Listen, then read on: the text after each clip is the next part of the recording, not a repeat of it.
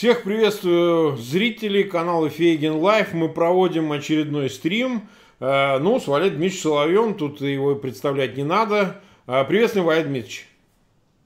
Добрый вечер, Марк. Доброго вечера всем. Ну, у нас сейчас уже тысячу, больше 1700 зрителей в прямом эфире, и быстро растет цифра, и больше 600 лайков, уже 650.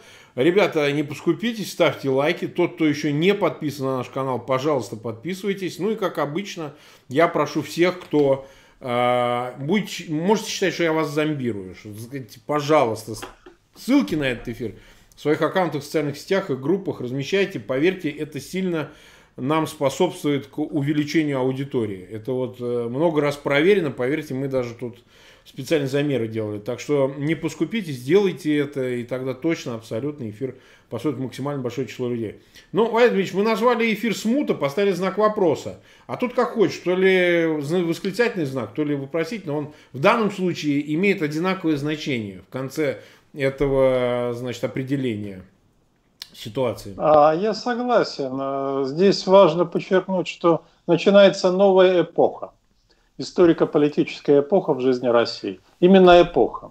То есть это не некое отклонение от э, прежней линии, это именно слом всего, что было прежде, и начало нового. Это, кстати, в Кремле очень остро сейчас ощущают. Не только мы, наблюдатели, заинтересованы и не заинтересованы. Ну да.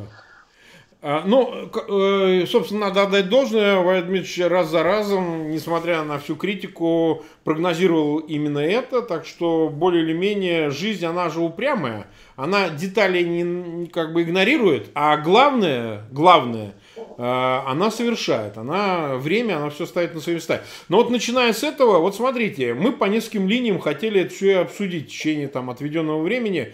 Поскольку ага. я слежу за вашими эфирами, я слежу и за вашими хрониками, и за вашими беседами, ага. и отдельными Спасибо. утренними эфирами, и поэтому я стараюсь, ну, как бы, чтобы мы обсуждали, конечно, в контексте всех обсуждаемых тем, но все-таки может где-то зайти с другой стороны, где-то э, другой ракурс ага. придать для того, чтобы все это гармонически воспринималось. Вот я бы начал, знаете, с чего? Э, вроде как этап, сейчас некая фаза продекларирована выхода из э, карантинного периода, а, причем для регионов и для Москвы как такая некоторая дифференциация существует. Вот, мол, регионы, пожалуйста, вы можете сами смотреть по месту, как вам лучше действовать, но Москва, несмотря на то, что приблизительно те же обращения идут из Кремля, все-таки понятно, что все решения принимаются под контролем, а, ну, что называется, главного главного лица, главного должностного лица, который уж в Москве не может себе позволить никакого там вольного обращения с э, обывателями.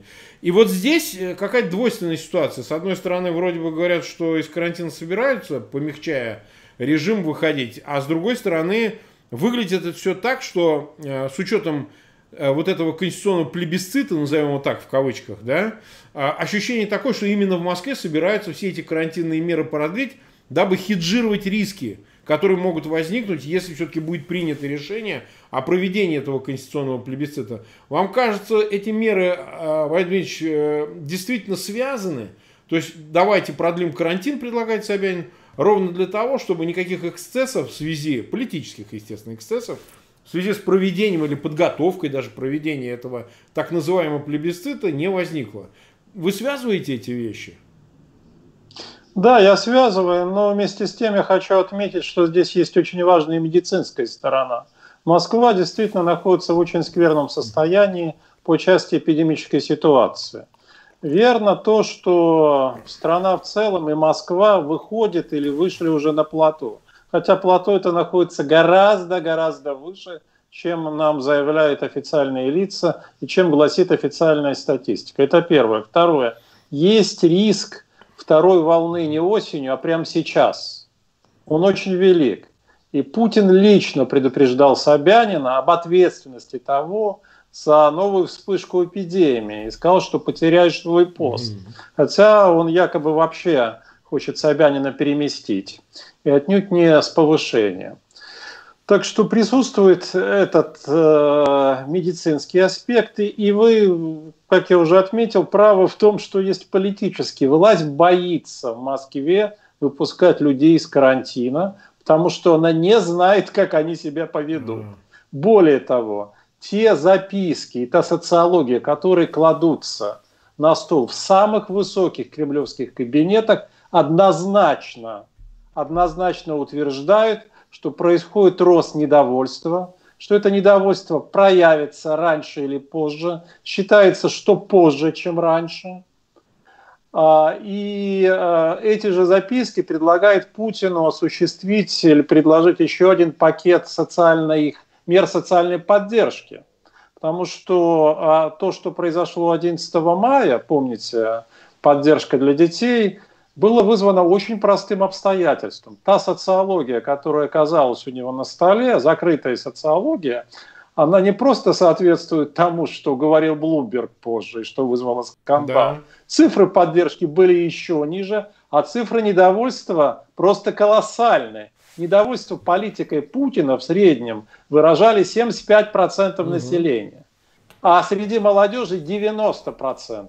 Готовность к протестам была самой высокой за все 20 лет его прямого или опосредованного правления. Поэтому срочно пришлось принимать меры, и через несколько дней после принятия мер ему доложили. Ну, Владимир Владимирович, социология показала, что народ возвращается в своей любви, э, в эту колею, надо еще чуть-чуть добавить, э, дать что-то народу, он вас снова возлюбит, но но сало надо перепрятать. Но э, надо вместе с тем не давать слабины, потому что они в самом деле не знают, как люди отреагируют. Они боятся, действительно боятся, есть страх. Э, и с этим страхом связаны многие действия. В том числе и э, сомнения по поводу даты парада. Угу. Вот, я думаю, что мы бы рано или поздно сейчас стали бы это обсуждать колебания были до вчерашнего вечера, потому что врачи говорили, что не надо. Это как раз чревато очередной вспышкой. Но настаивали на параде силовики, в первую очередь Шойгу. Вот утром было совещание, не днем, а утром в Кремле было совещание, на котором этот вопрос обсуждался. И вечером все-таки Владимир Ильич принял, с моей точки зрения, крайне опрометчивое решение. Конец июня. Но мотивация следующая, что это подогреет э, Помните, как в фильме «Освобождение» знаменитом? Озерово. Морально, Озерово. морально, будет иметь высокое морально-политическое значение. Важное морально, что давайте проведем этот парад и вообще устроим то, что мы не смогли устроить 9 мая. Но есть и страх. Есть и страх, э, и будут наблюдать за тем, что и как происходит. И есть принципиальное решение э, блокировать любую гражданскую активность до ноября до ноября, я подчеркну, оно было принято. То есть это как раз, с моей точки зрения, проявление э, тех политических ограничений, о которых вы упомянули, Марк. Да, ну, в общем, а, более или менее действительно так и выглядит, кстати. Все, что вы говорите, это именно ровно так и выглядит, потому что а, вот эта нерешительность, по-моему, я уж не знаю, она очевидна, потому что слишком э, разноречивые идут из Кремля в этом смысле э, сигналы, особенно, кстати, в регионы. Ну хорошо, а вот на ваш взгляд, э, примыкая к этому вопрос, э, в течение этих даже не двух, больше месяцев идет ну, явные или скрытые Эм, явное, конечно, для узкого круга людей противостояние между двумя группами в Москве. Собянина, причем э, вся так называемая либеральная интеллигенция московская, так сказать, присягнула, там, ну, там, материальную мотивированность, но все-таки э, в поддержку Собянина и гражданской администрации, назовем ее так. И силового крыла Патрушева, который, значит, ну, понятно, мотивы там сугубо захватить московские потоки. Один держит, хочет другой взять. Значит, э, по поводу, значит, как в Москве осуществлять этот режим э, особого вот этого положения. Э, и, и по-моему, насколько я могу судить, пока еще вопрос этот не снялся. воздействие на Путина, так сказать, пытаться апеллировать к нему для того, чтобы какие-то рычаги управления в Москве были переданы силовым структурам, для того, чтобы они могли э, со своей стороны осуществлять контроль за администрацией Собянина и так далее. На ваш взгляд, вообще говоря, вот с учетом того, что вы сказали, что Собянин это вообще говоря могут переместить и далеко не обязательно наверх.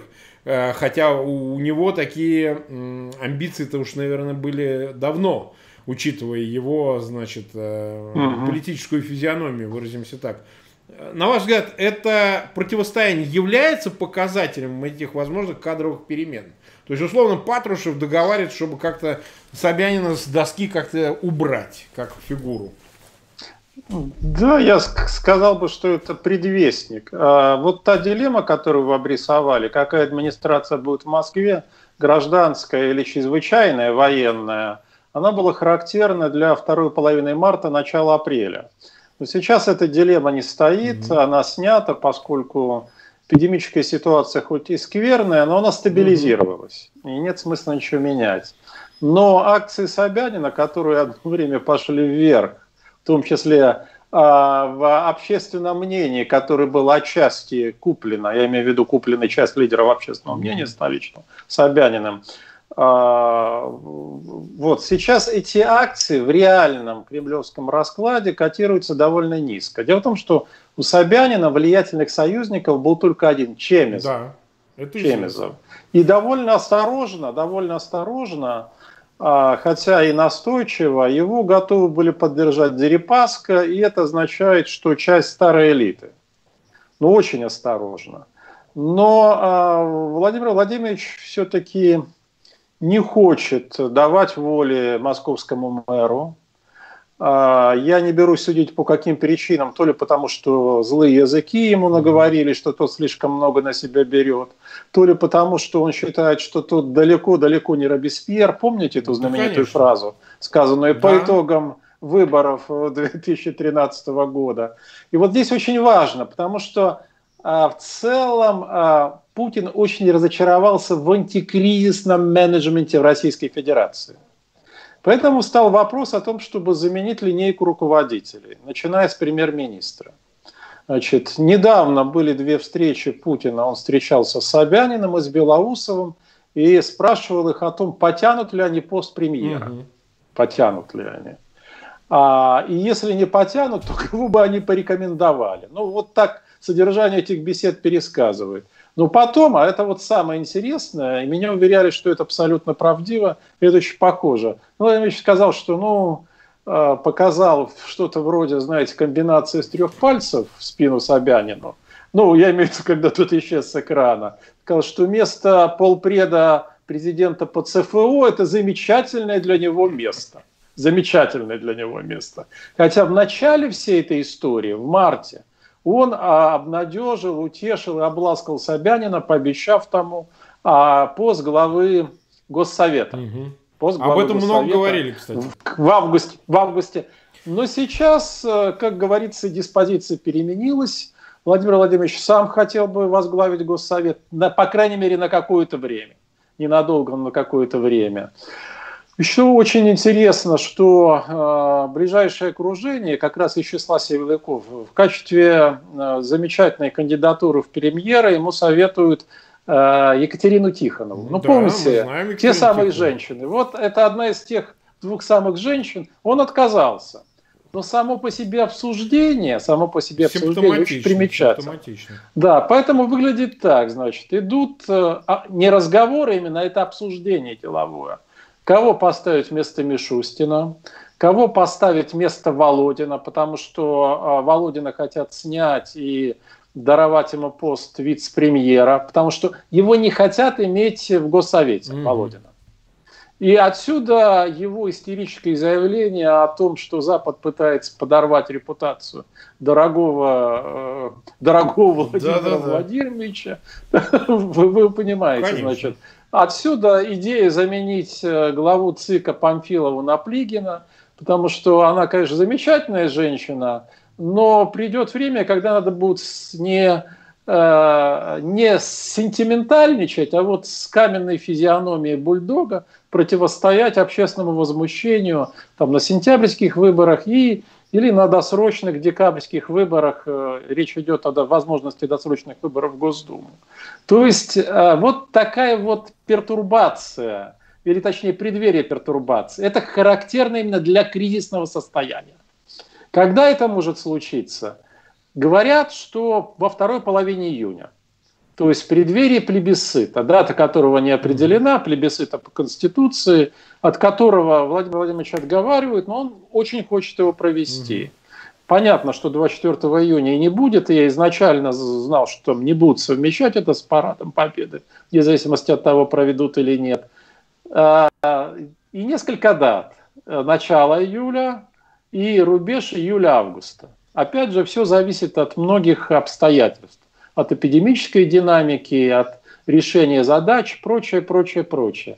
Но очень важно, вот этот сумбур, конечно, вместо музыки, который мы с вами обсуждаем, какофония, это свидетельство того, что не того, что элита находится в состоянии раскола. Этого нет. Раскола нет. Но есть очень высокая нервозность и ощущение того у них всех, что эпоха заканчивается. Почему они предлагают Екатерину Тихонову? Потому что для них это персональная и системная преемственность. Угу. Вот так это оценивается. И уже наплевать, что это в прямом смысле слова престол наследия. Но это вот так оценивается той группой, которая является ключевым бенефициаром системы. А, и с другой стороны, э, тот страх, о котором я говорил, потому что та социология, та аналитика, которые кладутся на стол в самых высоких кремлевских кабинетах, уверяет, что с высокой вероятностью, не там теоретически, с высокой осенью можно ожидать массовых протестов. Угу. Массовых. Там, причем протестов самой различной природы, но уже очевидно, что социально-экономической точно и, видимо, политической, если исходить из того исследования, которое Никольская и Дмитриев недавно mm-hmm. предоставили. Вот. Мне просто повезло, я был знаком с промежуточными результатами этого исследования. И оно, конечно, в своем роде эпохальное. Точнее, оно фиксирует э, смену эпох в общественном мнении, смену эпох. А теперь главный враг общества – это президент. Угу. Вот это принципиально, это то, чего не было в России 20 лет. Это было при Ельцине, мы помним, да, да? Было, было. когда президент был воплощение всех зол, э, недостатков и пороков – Сейчас происходит то же самое. И вопрос, и в том числе и Никольская так его формулировала, когда мы обсуждали, только в одном. Когда это настроение перерастет в действие, в прямое открытое действие. По всей видимости, пока что все сходятся на том, что это произойдет осенью. Но я уточняющий вопрос, Владимир а эта социология да. фиксирует одномоментные изменения или же вот как мне представляется тренд, тренд а, вы смотрите, ведь он очень резко, он, конечно, существовал где-то подспудно в обывательском сознании, что а, обыватели обманывают, живут лучше они, а хуже он там, да, уже с 14 или раньше года. Но вот пенсионная реформа была же вот по существу ключевым э, элементом этой ломки сознания. Как так мне накинули 5 лет и, в общем, и так далее. Мы так не договаривались. Я готов был пожертвовать своими политическими правами, а тут ты посмотри, что не прав политических, теперь еще и защиты социальной никакой, и вообще все в тумане, как я буду там, доживу ли, нет ли. И тут вдруг еще один удар такой, бах, Значит, э, он садится домой, дома сбережений, естественно, нет, но это как бы официальная, Конечно. так сказать, э, аналитика, которая есть, хоть банковская, хоть любая там правительственная. Сбережений у населения просто нет, его просто нет. И вдруг ему говорят, что а мы тебе ничего и не дадим, собственно, и ничего и не будет. И, и мне кажется, что вот э, это с этим связано. Вот она, эта социология, она фиксирует именно это изменение социального сознания, прежде всего. Потому что мостик к политическим требованиям это еще надо перекинуть. А вот то, что государство, то, что Путин больше его не защищает. Он вообще не берет больше на себя а, этого обязательства. Да, да, да. Это, это первый шаг, который фиксирует социология. Она э, совершенно точно зафиксировала, что Путин превратился в человека, которому нельзя довериться. Угу. То есть э, вот та игра, которая разыгрывалась в России традиционно, что прекрасный царь, плохие бояре, она больше не работает. Ответственность на нем, ответственность возлагается на него. Другое дело, что перейти отсюда там, к требованию Путина в отставку, конечно, наверное, большинство общества еще не готово. Ну, да. да, но этот переход может быть осуществлен стремительно учитывая то социально-экономическое давление, под которым находится общество, и учитывая то, что власть, которая оказалась в таком положении, в котором находится российская власть, наверняка допустит ошибки и совершит какие-то глупости. Вот у меня в этом нет сомнений. Но совершенно точно летом что-то произойдет, что резко не просто ухудшит массовые настроения, а стимулирует людей к действиям. Да, эти действия могут быть хаотичными поначалу, могут быть спорадическими, скорее всего, будут, но они совершенно точно будут канализироваться рано или поздно и раньше, чем позже по политическому руслу. И плюс к этому будет крайне способствовать такой канализации, политизации то, что происходит в элитах. Мы увидим а, странные, очень странные телодвижения. Мы увидим отсутствие президента, он будет отсутствовать ну, в публичном пространстве. Да? Когда он будет появляться, он будет, будет выглядеть еще менее убедительно, чем он выглядел во время своих э, антикризисов. Он крайне неубедителен. Это вызвало просто тотальное разочарование даже среди тех, кто оставался ему верен. Ну и плюс история с Госсоветом и плебисцит по Конституции, все это будет подогревать. То есть э, власть, которая стала на путь гибели, каждый свой шаг, каждым своим шагом движение к этой конечной цели гибели ускоряет. Угу. Это такая, знаете, всемирная историческая закономерность.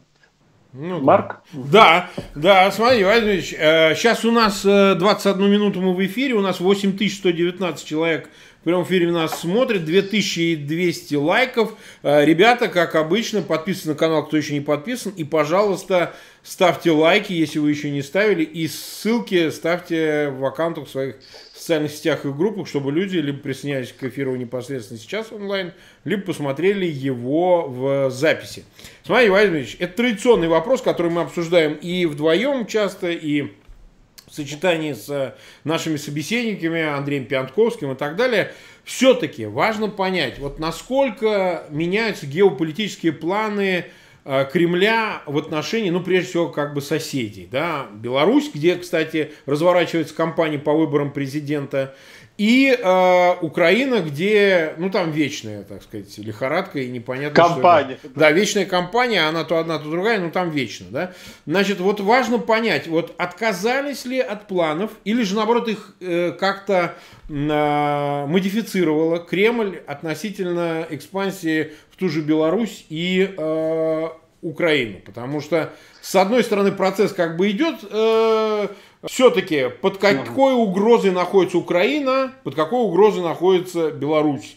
Чтобы мы понимали как бы вообще всю стратегию Кремля, ну в нашем, естественно, субъективном представлении, uh-huh. вот, э, как они себе видят план по э, дальнейшим действиям, поскольку, повторяю, приоритеты приоритеты геополитические, если не меняются, то как сочетать борьбу с коронавирусом и экономические проблемы внутри страны и одновременно э, такой агрессивный аппетит в отношении этих соседей?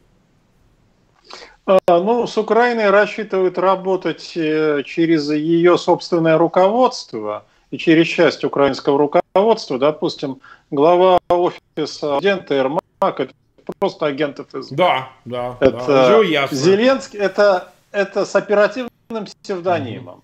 Mm-hmm. Пьянковский чистая правда. Псевдоним Козырь, агент ФСБ, а, вербовочные подходы были еще до, а во время знаменитой встречи в Омане и после было достигнуто соглашение. Значит, э, план очень простой. Украинский президент так или иначе садится за стол переговоров, когда ситуация чуть уляжется, самопровозглашенными республиками, принимается новый избирательный кодекс Украины, угу. значит, э, новые выборы в местные органы, в том числе в самопровозглашенных республиках, и одновременно Москва, именно Москва настаивает на том, чтобы под тем или иным предлогом были организованы а, внеочередные парламентские выборы. Да? Да. Значит, проводятся внеочередные парламентские выборы, где Москва рассчитывает на успех, ну если не на полный, то на значительный своих креатур партийно-политических. Я говорю, это план.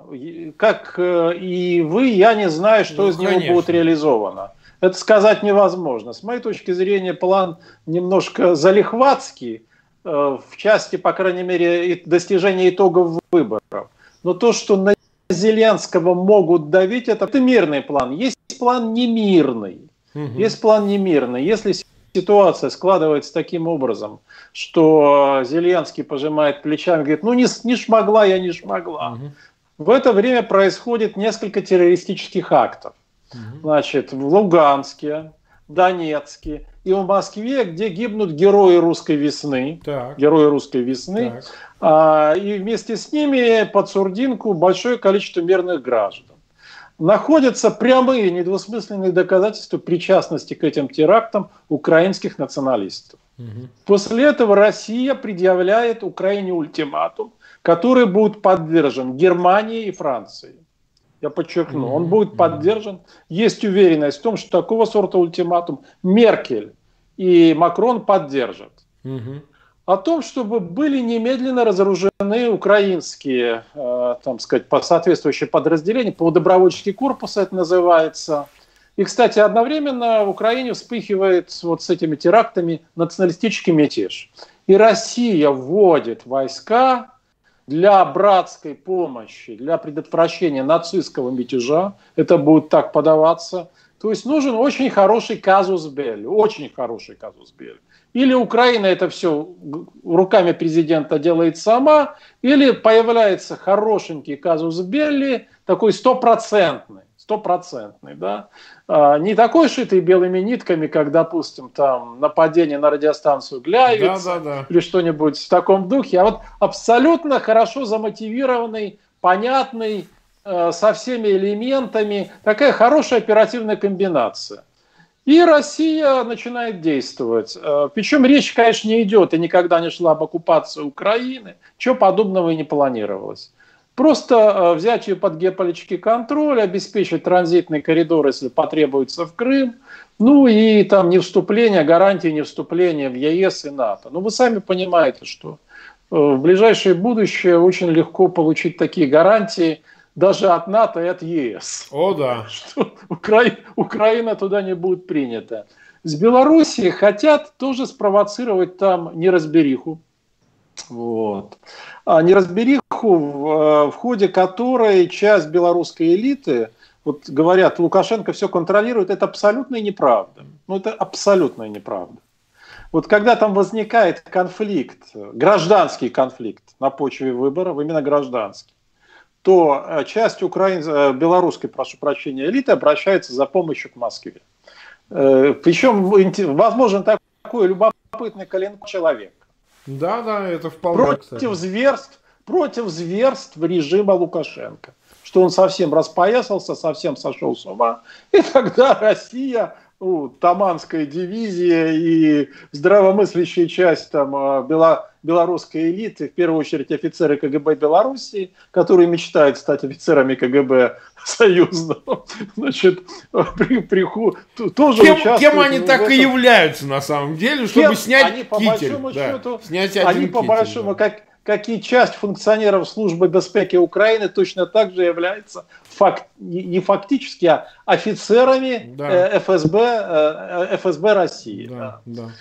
Вот так это выглядит. Так что я с абсолютной, стопроцентной, я бы сказал, 146-процентной уверенностью могу сказать, что все эти намерения и цели остаются в силе. Но, по счастью для Украины и Белоруссии, все это ограничено 2000 годом. 2020, прошу ну, да, прощения. Да. За рамки этого года совершенно точно амбиции российского руководства в силу очень серьезных обстоятельств не выйдут. Поэтому, если им удастся там продержаться, им повезет, э, что-то случится, ну, как обычно, то одно, то другое. Э, если не вирус, то падение метеорита, астероида, еще что-нибудь здесь в Москве, может, в России в целом произойти. в мире, то они удержатся. Но сейчас для них очень плохое время. Мы об этом постоянно говорим. Да, да. Что вот именно этот год, он будет решающим э, в плане осуществления геополитических целей Кремля. Решающий. Ну и есть, естественно, соблазн, понимаете, э, под сурдинку, значит, там, добившись братских э, объятий с Украиной и с Белоруссией, э, повестку в эту область, что ну да, у нас, да, кризис, конечно, во всем мире кризис, зато смотрите, мы вот пришли на помощь, мы наконец-то вместе, мы братья, и теперь с объединенными силами Союз братских народов э, преодолеет все препятствия. Угу. Марк? Да, смотрите, Валерьевич, я буквально, мы еще перейдем, так сказать, к еще другим э, обстоятельствам, э, то одно, то другое, там еще есть. А, но вот в продолжении этого вопроса по поводу геополитики, смотрите, а, буквально там, ну, на днях, на прошедшей неделе, вот этот скандал с пленками Э, прослушки, э, там то ли прослушки, то ли это протокольная съемка Байдена и Порошенко, пятого президента. А, я даже обсуждал в своем эфире с э, одним из политологов. Да, да, вы понимаете, вот вы прогнозируете, говорите, что чужими руками будут вмешиваться в американские выборы. Собственно говоря, это очень похоже на это вмешательство, потому что эти пленки уже имеют продолжение в американских выборах, да. поскольку американский сенат, ну там два профильных, там основной комитет, это международным делам, плюс там по разведке и так далее, они запросили эти материалы. И, соответственно, ну, если Байдена обвинят в заинтересованности в снятии прокурора Шокина бывшего, соответственно, который вел дело по его сыну поводу и компании Буризма Злачевского, значит, э, и получал там значит, какие-то баснословные деньги, то совершенно понятная связь. То есть значит ли это, что все-таки Москва действительно еще и будет использовать параллельно, учитывая ее предостережение ей о непосредственного вмешательства, как это было на прошлых выборах за Трампа, когда вскрывали, значит, демократической партии, их там файлы, э, хакеры, значит, обнародовали, выкладывали это все по поводу Клинтон и так далее. Вот этого не будет, а вот э, то, что вы как раз прогнозируете, что будут руками тех, кого не жалко вообще совсем, так сказать, э, вот эти пленки и с продолжением туда в американские выборы относительно коррупции Байдена, верхушки демократической партии, ну и так далее, и так далее, и так далее. Вот насколько это имеет продолжение и может ли это действительно вот такое российское вмешательство опосредованное повлиять э, на выборы в Соединенных Штатах в ноябре? Ну, оставить Трампа у власти. Ну, сперва об организационно-технической стороне. Значит, пленки депутату Дюркачу, депутату да. Верховной Рады, которых обнародовал, передал лично глава офиса Ермак. Угу. Он передал их. Передал с ведома президента Зеленского. Угу. Передал по просьбе России, которая решила вступить в игру таким образом через Украину. А, господин Деркач, ну, в общем, я не думаю, что это секрет да, для украинской стороны. Да, но он тоже является агентом ну, ФСБ, понятно. действующим агентом ФСБ, то есть, э, который использует свою агентуру. И, кстати, надо сказать, совершенно этого не стесняется. Абсолютно. Там и второй Кулик, сын, такой... сын бывшего главы СБУ, Кулик рядом с ним сидишь, да. такой же агент вообще. Это, это просто потрясающе. Такой цинизм. Значит, а, это первое. Второе. Да, это будет делаться и дальше. Это не все, что есть. Это не все, что есть. Будут запускаться новые пленки. А, они аутентичны, насколько я знаю. Пусть проверяют. Дело в том, что у американцев должна быть их копия. Угу. Они могут проверить ну, и убедиться конечно. в их аутентичности. Но это совсекретные документы. Сказать, само их э, опубликование публично, это уже само по себе колоссальный скандал. Значит, Владимир Владимирович сделает все для того, чтобы помочь Трампу победить на выборах. Все. Буквально все, что от него зависит. Ну, естественно, не в той манере, в которой это делалось в 2016 году, которая носила абсолютно скандалезный характер и составила потом Трампу множество проблем. Сейчас все делается чужими руками. Как известно, каштаны лучше всего таскать Конечно. из огня чужими руками. Даже если после расследования в комитетах там не будет найдено ничего криминального, осадок останется ну, совершенно да. точно. Потому что какие-то темные истории, какие-то неоправданно высокие зарплаты, которые получают члены семьи Байдена, личная заинтересованность вице-президента США, все это, безусловно, сработает против него.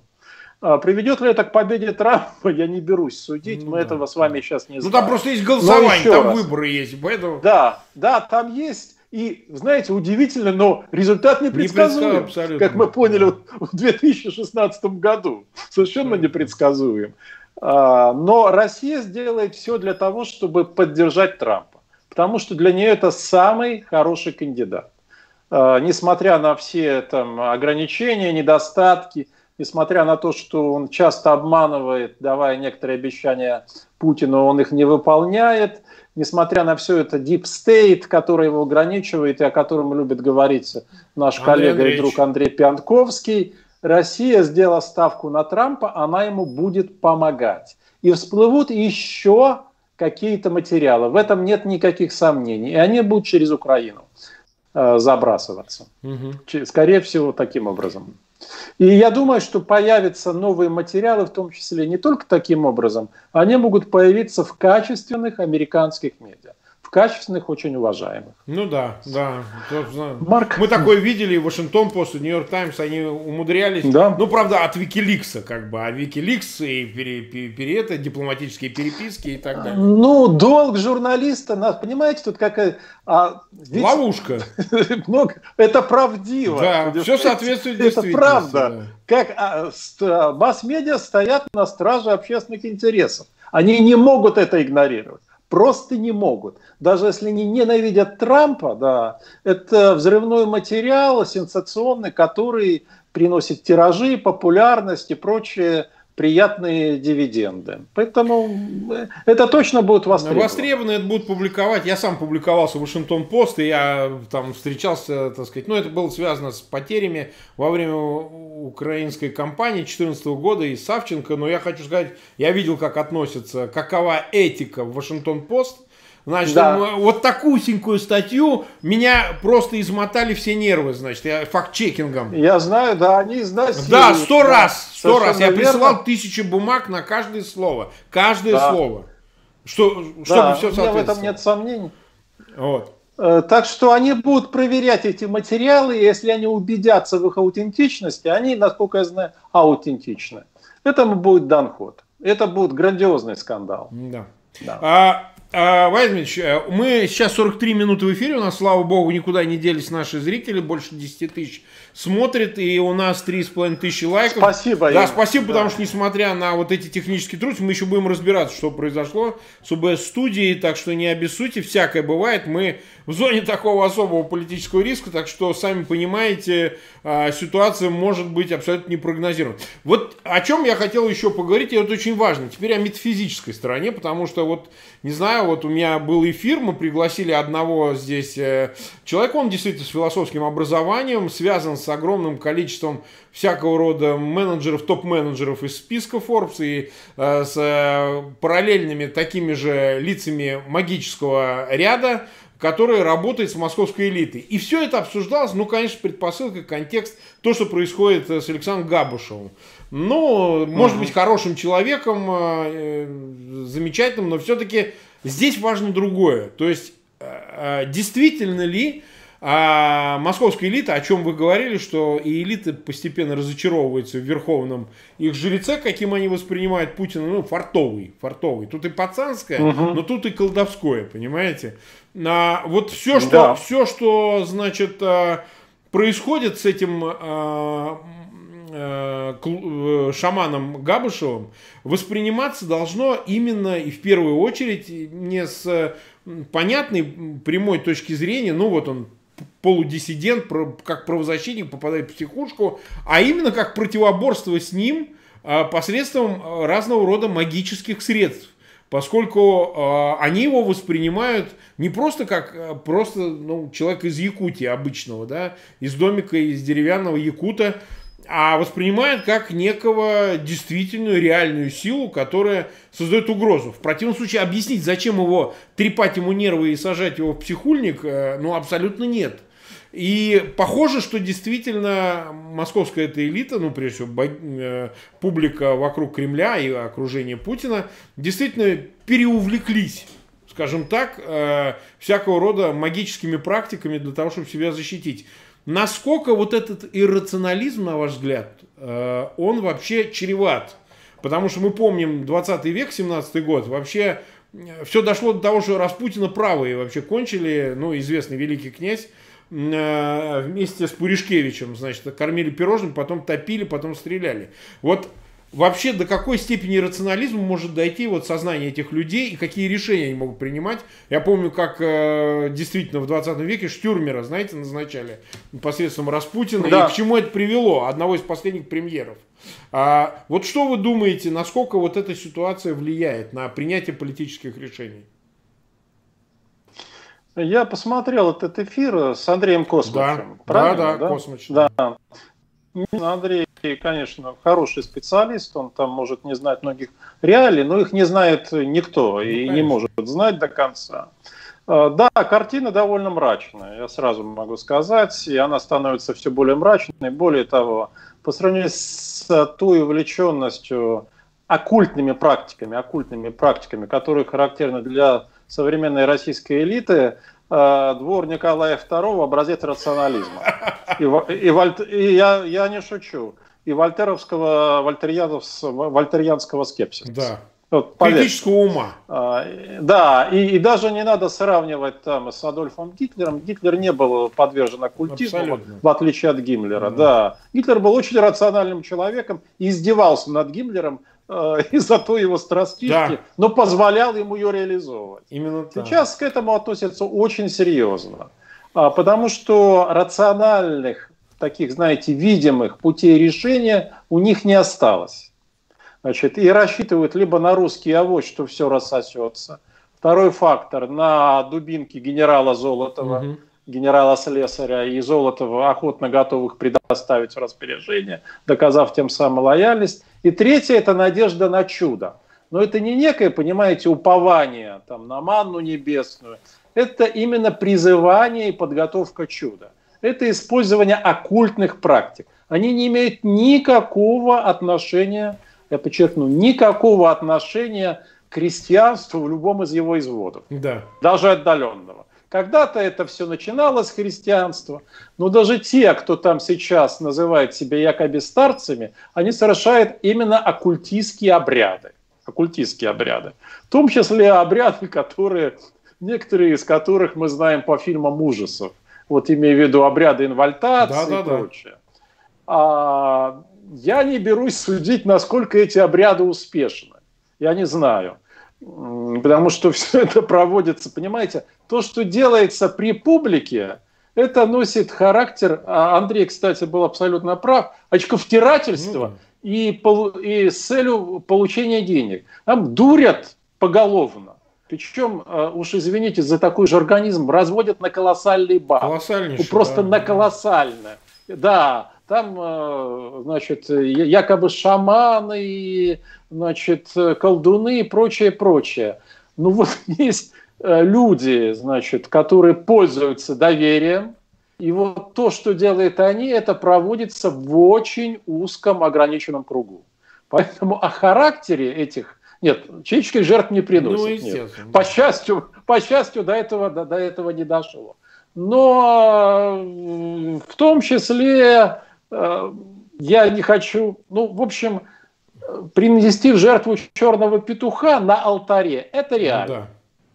Подчеркну, на алтаре церкви ночью это реально. Это, это происходит. Вот. А, причем э, этой болезнью заражена значительная часть российской элиты не только федеральная, не только в Москве, но и на региональном уровне. Э, я не имею в виду, знаете, там разных э, бабок ведуней. Да, да. Это пройденный этап. Это пройденный на, этап. на картах Таро. Нет, что вы. Чем хуже ситуация, тем э, экзотичнее, изощреннее и, я бы сказал, страшнее средства, которые начинают использоваться для изменения этой ситуации. Э, я надеюсь, они не дойдут э, до там, совершения массовых жертвоприношений, до гекатомбы, ну просто не успеют. Но это действительно влияет на принятие решений. Э, более того, вот тот, опять же, приношу извинения за термин тайминг, который связан с Украиной и Белоруссией, в том числе имеет такую мистическую природу. Угу. Он имеет. Вот 20 год – это последний год, когда можно что-то изменить. За рамками 2020 года изменить ничего нельзя. И плюс очень важный аспект, о котором, в частности, ваш собеседник не знал, и который носит очень, имеет важный важное значение. Дело в том, что а, для самого Владимира Владимировича все чаще начинает ему казаться, что то, в чем он имеет дело, вот то, что мы называем геополитикой, это на самом деле... То есть он столкнулся с сомнением, понимаете? Да. Вот то, что ему перестало вести, это не результат неправильной политики, неправильной оценки ситуации, не результат ошибок, это результат оккультного влияния оккультный орден. Ну да. Это такое восприятие ситуации. Если вы ее так видите, то те средства, которые вы начинаете использовать, они тоже неизбежно носят ну, совершенно... Да. Что касается шамана, да. Если бы я не знал некоторых вещей, которые мы с вами сейчас обсуждали, я бы сказал, ну, это боязнь того, что шаман повторит то, что сделал Пашинян в Армении. Подходить к Москве, с ним будут идти многотысячная угу. толпа. Это соображение присутствует, но угу. что этот человек может оказать целенаправленное воздействие. И, и вот не могу согласиться с тем, что Андрей говорил, изгнать духов нет. Они боятся что он окажется. Угу. Прямо в смысле слова. Уничтожит зло. Вот эту Кощееву, скажем, о котором спрятана Кощеева игла. А, поэтому вот такие действия совершенно фантасмагорические. Совершенно фантасмагорические. Но, к сожалению, слишком много. В числе, они уже, часть из них уже явно, это факт да, то есть они даст, которые это все подтверждают.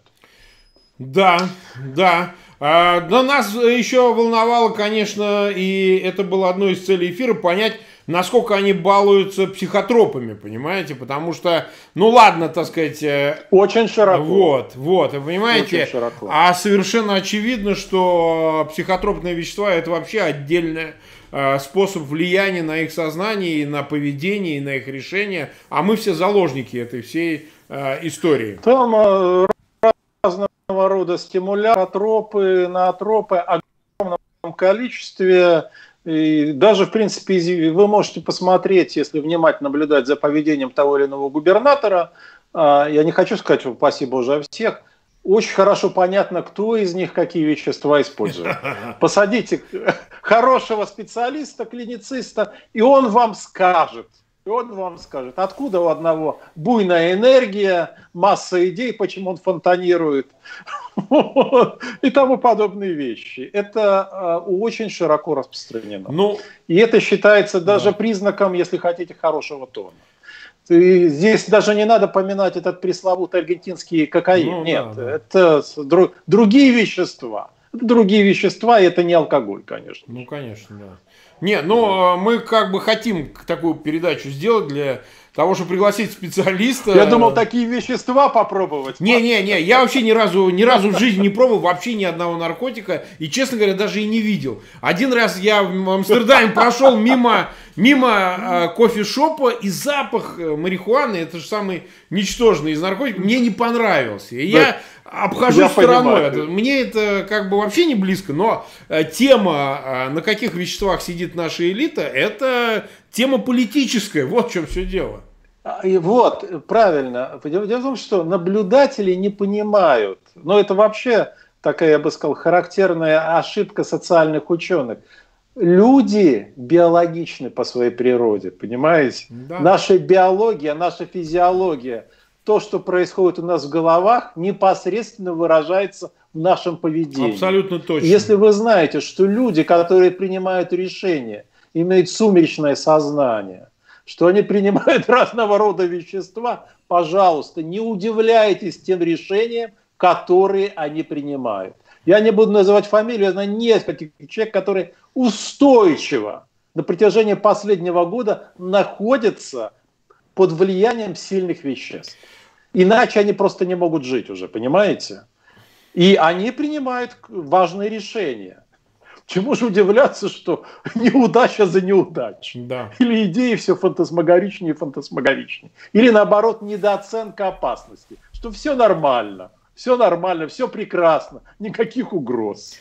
Ну да, я просто и к тому говорю, что это э, и обратная зависимость. По характеру их решений мы можем судить, какие вещества они употребляют. Вот это вот... А... Это, очень, это был очень интересный анализ. Я не уверен, что до конца удастся. Но а, нужен, нужен хороший специалист, который поймет... Очень по... хороший, не, да, не один. Да. Но в любом случае, я надеюсь, что мы это сделаем. Но я не хочу, э, так сказать, злоупотреблять терпением терпением и зрителей и так далее. У нас тут очень много зрителей, у нас там под 12 тысяч, у нас море лайков, а, огромное количество просмотров. Прекрасно. Но я всегда оставляю возможность, знаете как, чуть лучше остаться голодным, чем переесть. Недосказанность. Не, да, недосказанность. Это, в этом есть глубокий, кстати, и метафизический смысл.